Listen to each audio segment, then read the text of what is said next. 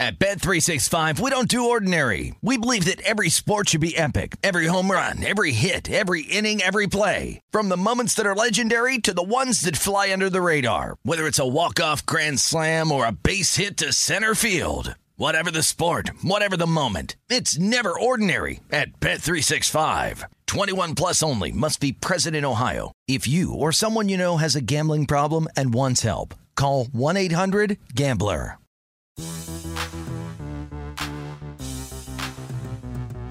What's going on? And welcome into the Pelicans podcast presented by SeatGeek on this game day. I'm Daniel Sallerson. The Pelicans hit the road for three games out west, starting tonight with the Portland Trailblazers. We'll hear from Lamar Hurd later on, the Pelic or the Blazers television analyst.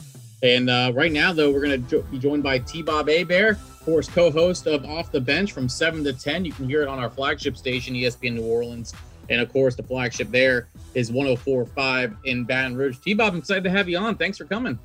Daniel, what's up, dude? Uh, I am. Uh, it's, a, it's, a, pleasure to be here. As you can see, I got my girl Odie back there slamming some eggs that we just whipped up a little last minute. Uh, I'm, I'm excited to be here. Excited to talk some Pels, dude. Well, if she wants to bring her input, you know, we certainly add her on here in a little bit if she wants to talk some Pelicans. So you just let me know and we'll bring her right in. yeah, she. Uh, I. I she hasn't. Uh, unfortunately, she hasn't been exposed to uh, quite as much as um, my first daughter was Alice. Like I think Alice had a uh, Anthony Davis jersey almost maybe the day she was born. That hasn't quite been the case for Odie. We got to get her a, a, Zion jersey. Yes, we absolutely need to hook her up with one. That's for sure. Um, let's talk about your new co-host a little bit. Obviously, you uh, got Jacob Hester in the fold right now. How has that been going for you guys during off the bench? It's it, it, it's going well, man. Um, obviously, I loved working with Jordy for years and years, and I wasn't happy when everything went down and uh, change was made. But like everybody else, you know, you just got to kind of do what you got to do. And and and then um, I, I, ended up teaming up with Hester, and it's it's been really great. I mean, me and Jake had a great relationship. We played together uh, back at LSU. He was a senior when I was a freshman over there on that 07 national championship team. So we, we definitely, you know, already knew each other, had a relationship. But it's been um it's been really fantastic to get to do radio with him. I, th- I think when you're talking about doing a show, chemistry is something that's always a bit terrifying. Mm-hmm. And even people that you have chemistry with, you can struggle to develop like on air chemistry with. And with Jake, it's already there, uh, which makes me really excited about like how well you know where to even get to the the, the more time we we we end up spending together and working together. That's awesome to hear. Um, is he a big Pelicans fan? Have you been able to get him, you know, in the in the Pelicans mode right now, especially during the, the second half run? Uh, we are we are winning him over slowly but surely. Um, I, I think y'all helped as well. He he got a nice uh city edition Zion jersey, which I know juiced him up a bit.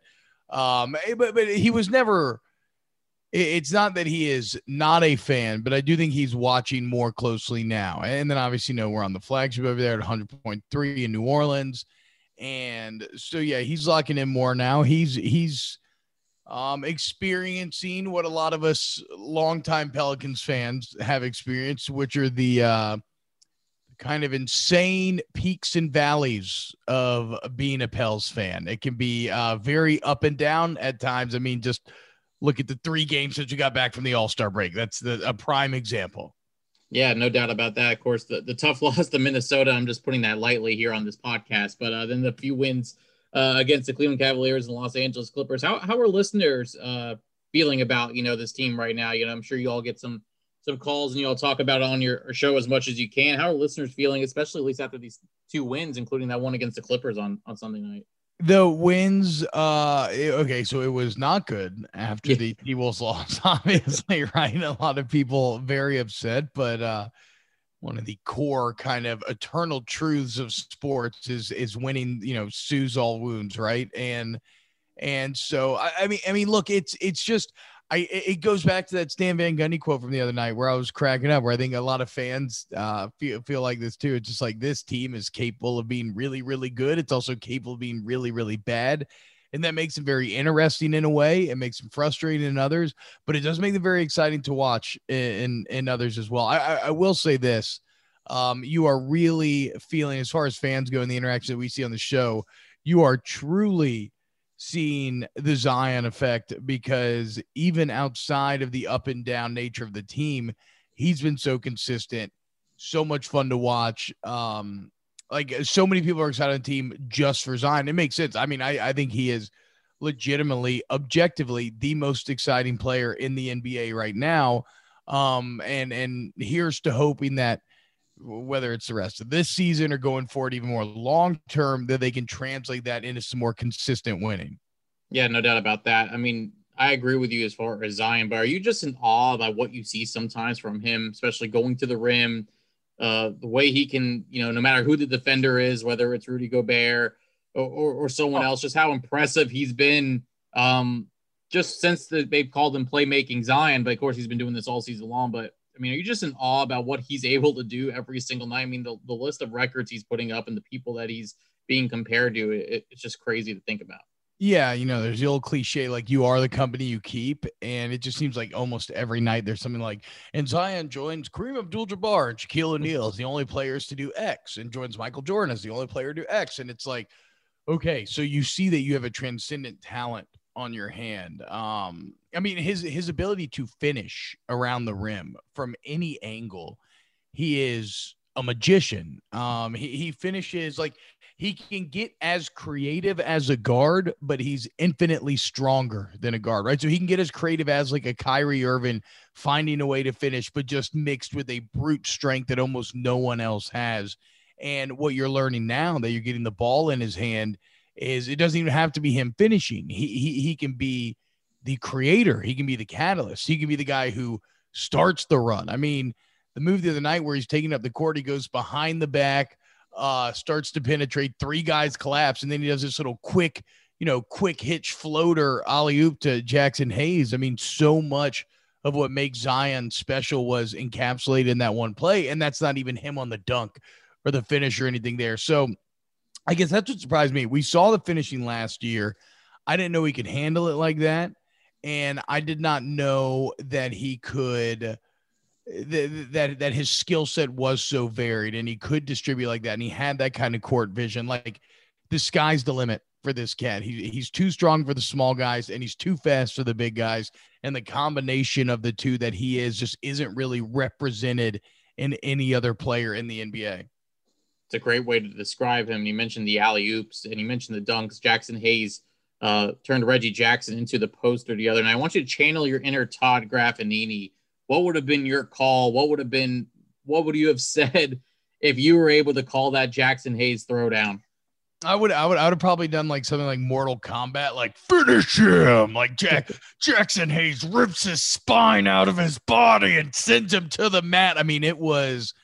Know, people can talk about catching a body. Jaxson Hayes caught a body. That was as posterized, as dominant of a dunk. I mean, it's probably a top three NBA dunk all season long I think it's super soft that uh, the refs gave him a technical. I mean, come on, you can't even talk trash if you dunk on someone anymore. Um, I also love probably my favorite video to come out of that was Ben Simmons was streaming on Twitch and he was playing with someone. I can't remember who. Seth Curry. Yeah, it was Seth Curry. And, and they got his reaction live to the dunk. And it was just so fantastic for multiple reasons. Cause, you know, it's always nice to see what like NBA peers think about those kind of insane plays. But beyond that, I was just kind of struck because, you know, I grew up a massive fan of video games. I would have never guessed in my wildest dreams when I was a little kid that I would have seen, um, you know, what, what like uh, uh, an athlete. Like if I was a little kid, and I'm a huge fan of Ben Simmons. I never would have guessed that I could have seen him playing video games live, reacting to plays of other players that I like. Just what a what a cool time we live in for all these kind of young NBA fans out there. We need to get Zion on, on his own video game. You know, Shaq used to have one with Kazam and he'd throw basketballs, and you know that's Shaq how. Voodoo.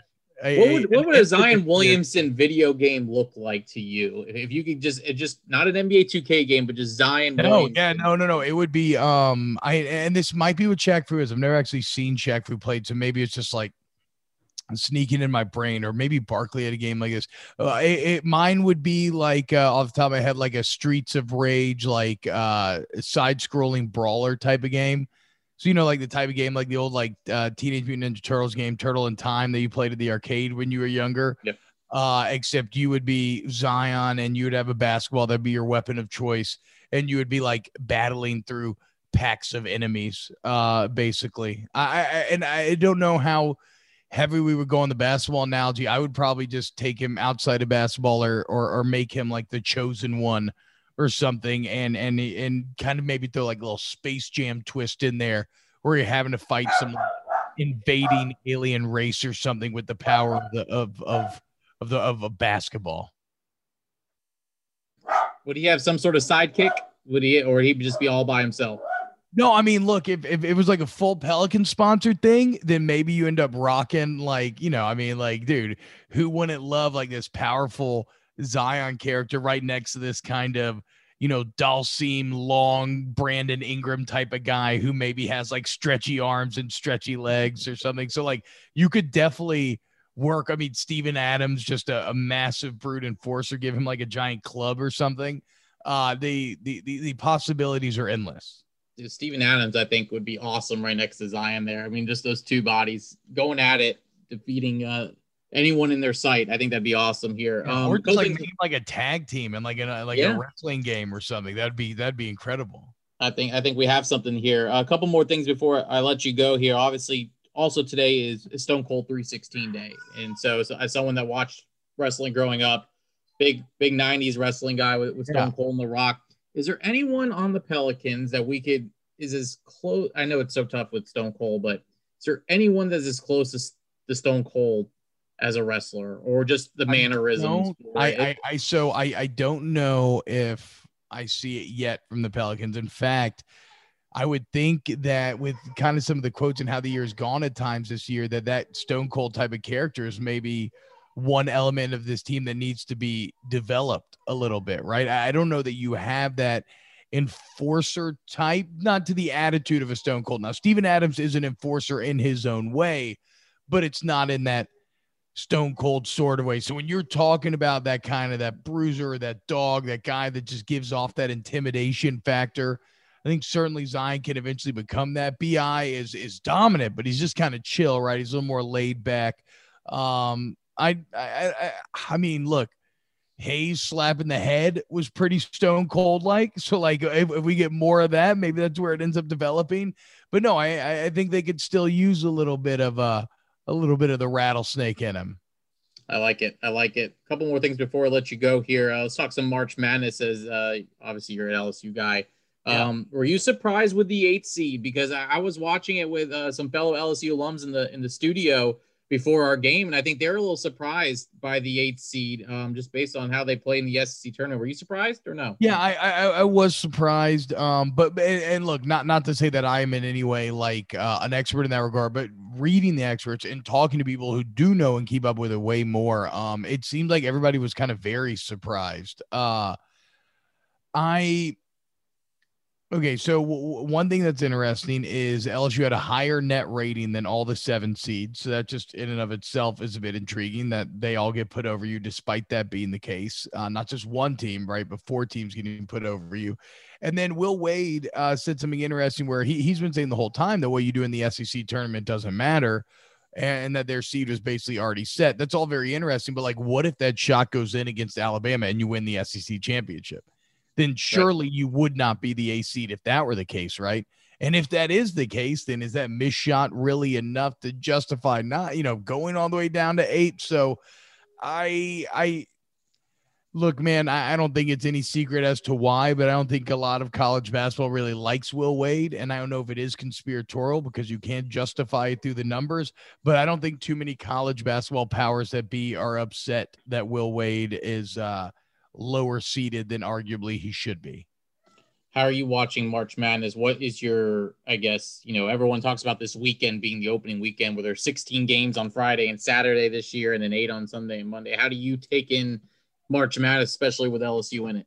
I'll be I'll be floating I'll be floating in and out, you know, and uh, kind of through the weekend. Um, well, actually, are my wife and kids leaving town for the weekend? If that's the case, I'll probably just be watching television the entire time, maybe like have like some video game playing going on at the same time, just fully revert back to bachelorhood. Mm-hmm. But if I do have the kids here, I'll be kind of floating in and out, keeping a game on the screen, take care of them, playing with them, and then uh, I'll lock it in for the LSU St. Bonaventure game. Let's go Tigers versus Bonnies, a tale as old as time.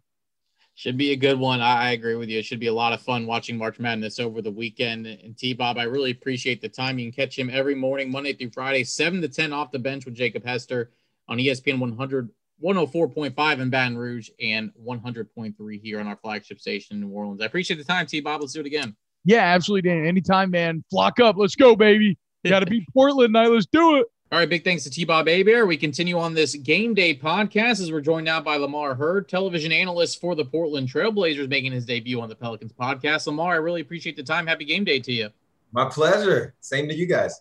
Yeah, a couple big games here between the Pelicans and the Blazers. We'll get to that in just a little bit, but just seeing what the Blazers have done these past three out of the All Star break one and two, a tough loss to Minnesota and I know this team is better than what their record has been in the last three. Is there anything to the little slippage out of the gate, or is it just something that you know happens to teams during a, a long NBA season? The first game was against the Phoenix Suns, who, as you guys know, are one of the best teams in the entire league right now. And Phoenix is the kind of team you better be at full strength going against them. The Blazers are not at full strength. They get one step closer tonight, finally, with the return of CJ McCollum, who got injured in the 13th game of the season this year and was playing his best basketball. He was putting up all star numbers, so that would be nice. Uh, the Blazers' next loss came against Minnesota after beating Minnesota. It was one of those quirky back to backs where you play the same team literally two days in a row. And uh, the rookie Anthony Edwards for Minnesota had a, career game, uh, 34 points for him.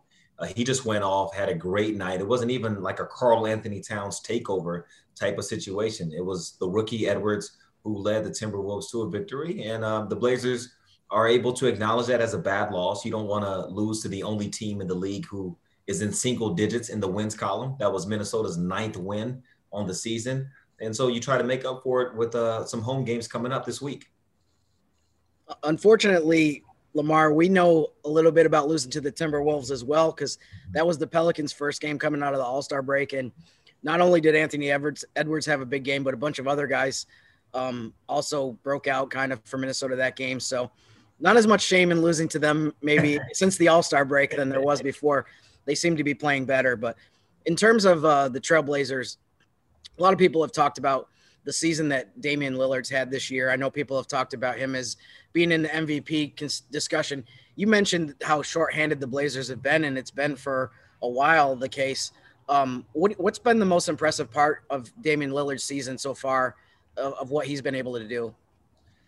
It's kind of um, true to who he is. You could look at this season, but really each season over the last four or five years, Dame has done some degree of what he's doing right now.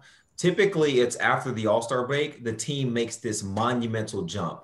They win at one of the highest rates of the league because Dame has this situational awareness where he can see as the season's coming to a close. The team neither or either needs to win enough to get into the playoffs or to get home court advantage.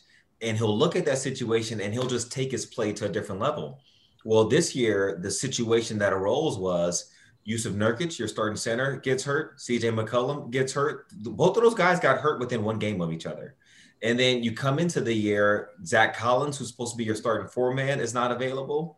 Uh, right now, Harry Giles, who is a reserve big man, he was injured. He's finally coming into tonight's injury report as questionable rather than not available. Uh, so uh, Dame is just able to look at the situation for what it is and never make excuses.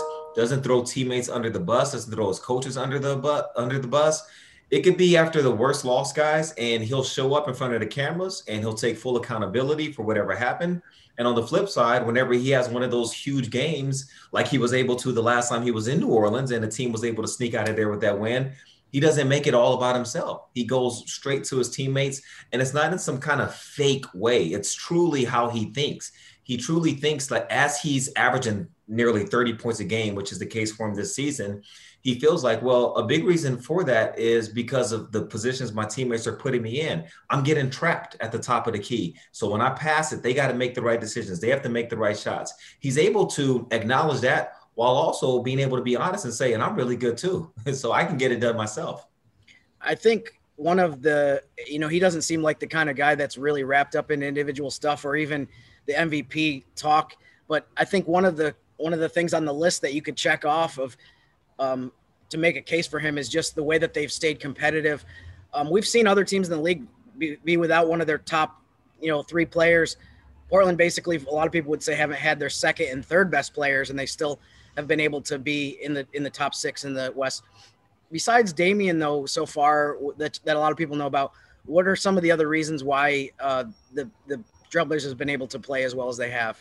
It's been different guys at different times. So CJ McCollum making a return tonight. Well, who stepped up in his absence? Gary Trent Jr., who a lot of the NBA found out about last season during the Orlando bubble games when he was just on fire the entire time. Had the second most made threes, I believe, in bubble play in the regular season, uh, next to Damian Lillard.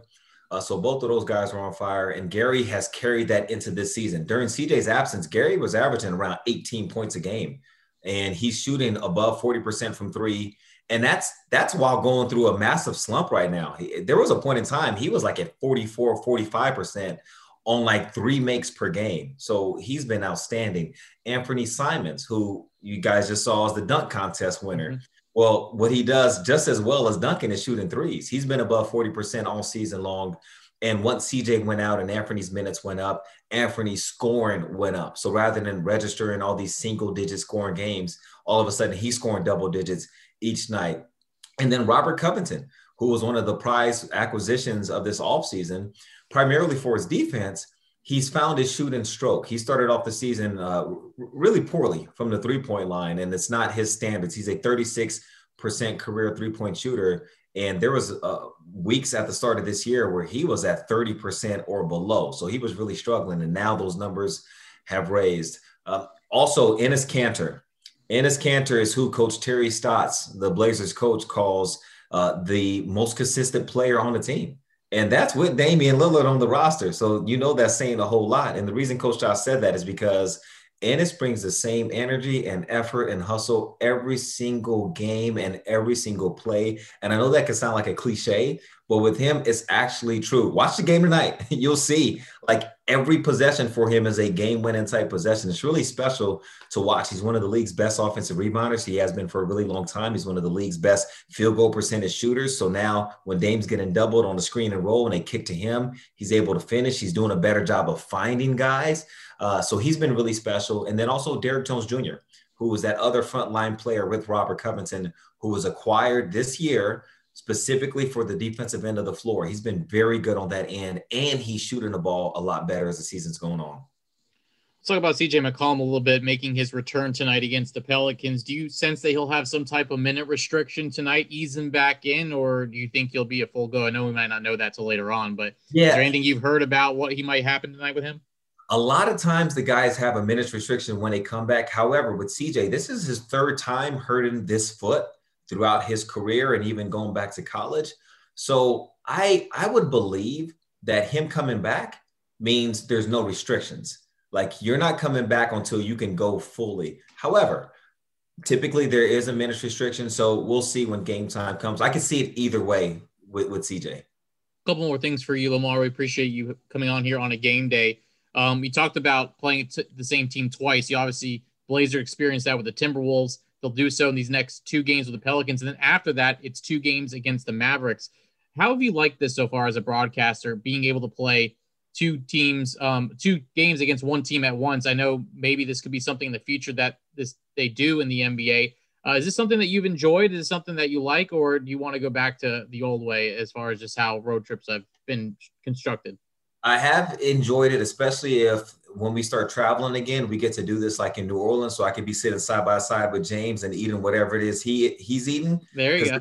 Cities you don't mind staying a couple extra days in, um, but but also, and, and you guys would get this. The the prep work is a lot easier yeah. when you the same team back to back. So I've enjoyed it a lot from that standpoint, and then I have really enjoyed just seeing what adjustments or differences the coaches implement. Like for the Blazers, they had a back to back earlier this season against Golden State. And in the first game, the Blazers killed Golden State. The second game, Steph Curry has a career high scoring, goes north of 60. And then we just saw it here with the Minnesota back to back, where the Blazers beat Minnesota the first game in a close game. And then the next day, you got a rookie Anthony Edwards who has a career high. So I guess if things stay true to form, then the Pelicans will lose tonight to the mm-hmm. Blazers. And then on Thursday, a Pelican is going to have a career high in a winning effort. Um, I hope that's not the case, yeah. but that's that's kind of how it's been going on. But I've enjoyed watching it.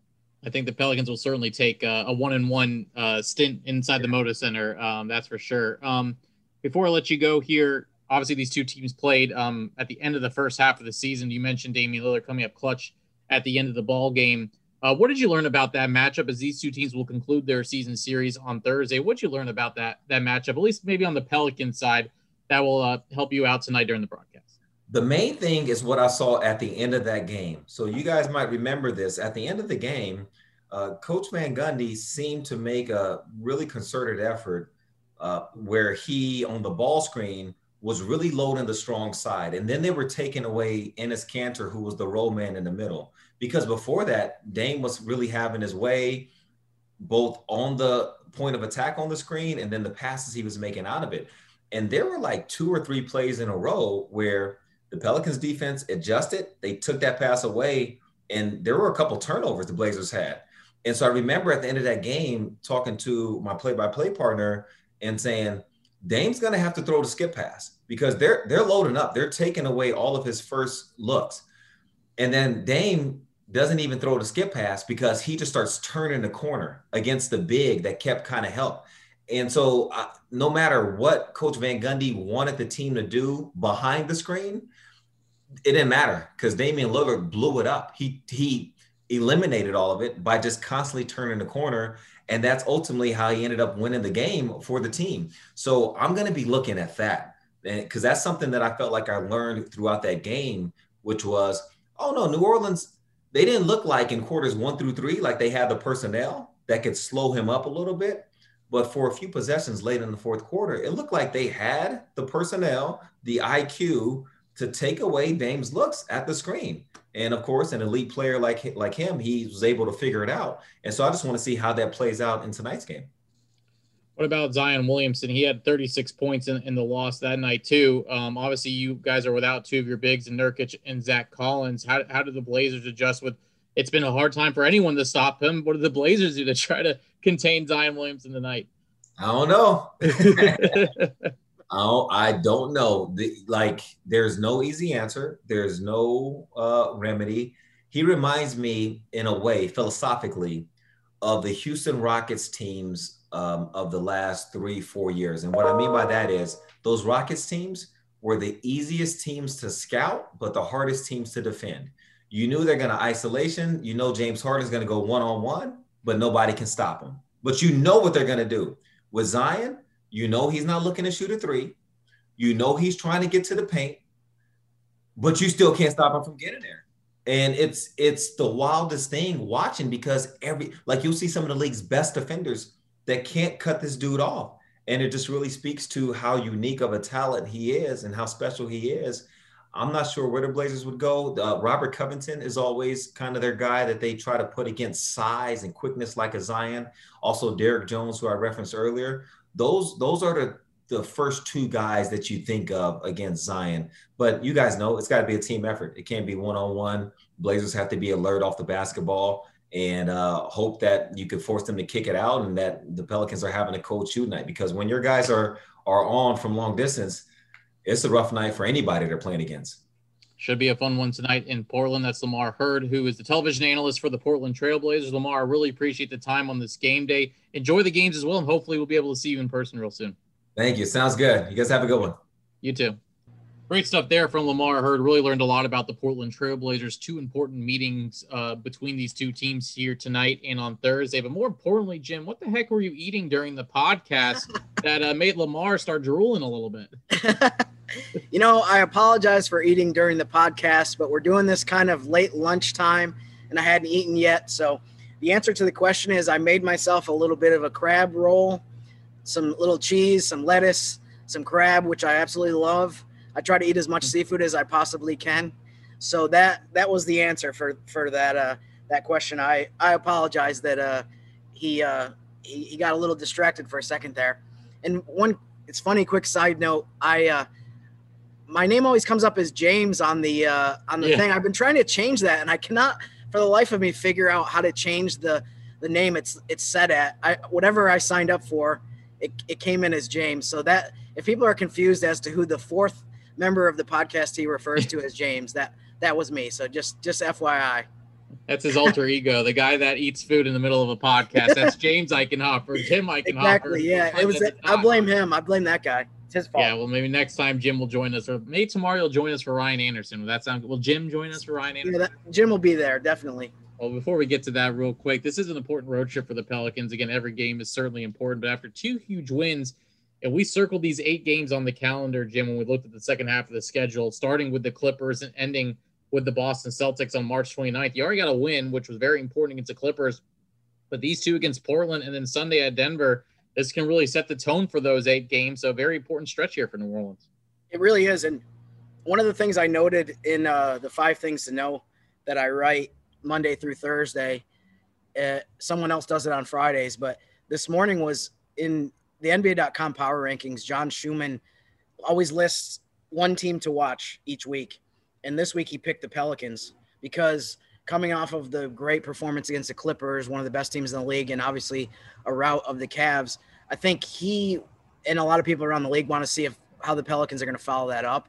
So it's a great, it's a very important stretch, but I think in terms of confidence and trying to show that they've turned a corner, even though I know Stan Van Gundy has said repeatedly there is no corner, there's no turning, but uh, either way, I think these games are this is a very important game tonight. I think a lot of people are looking forward to this game in terms of Pelicans fans as well, just to see like are these last two games a sign of what's to come as far as the second half of the season, are they going to revert back to some of the issues that they've had, especially on the road with inconsistency or just poor play? So, really interesting game tonight. I think a lot of people will be tuned in.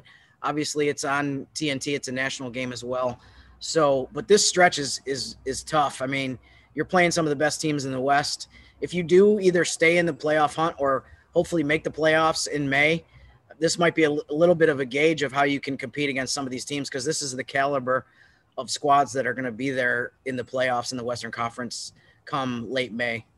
All right, grab your coffee. It's a late one tonight, nine o'clock Central Time. As Jim mentioned, you can watch it on TNT.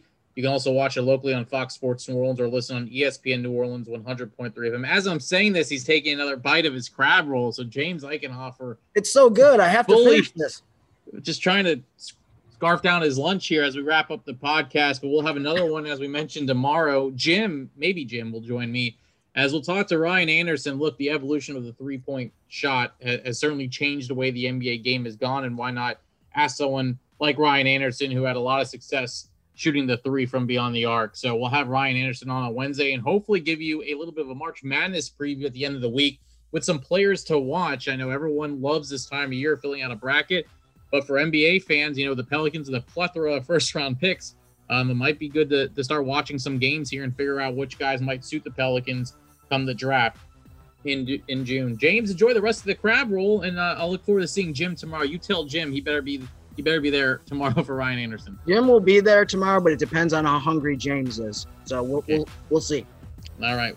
We'll talk to you tonight on the radio, 8:30 p.m. pregame. Same goes for Fox Sports New Orleans. Until tomorrow, for James Eichenhofer. I'm Daniel Sallerson. Thanks for listening to the Pelicans podcast presented by SeatGeek.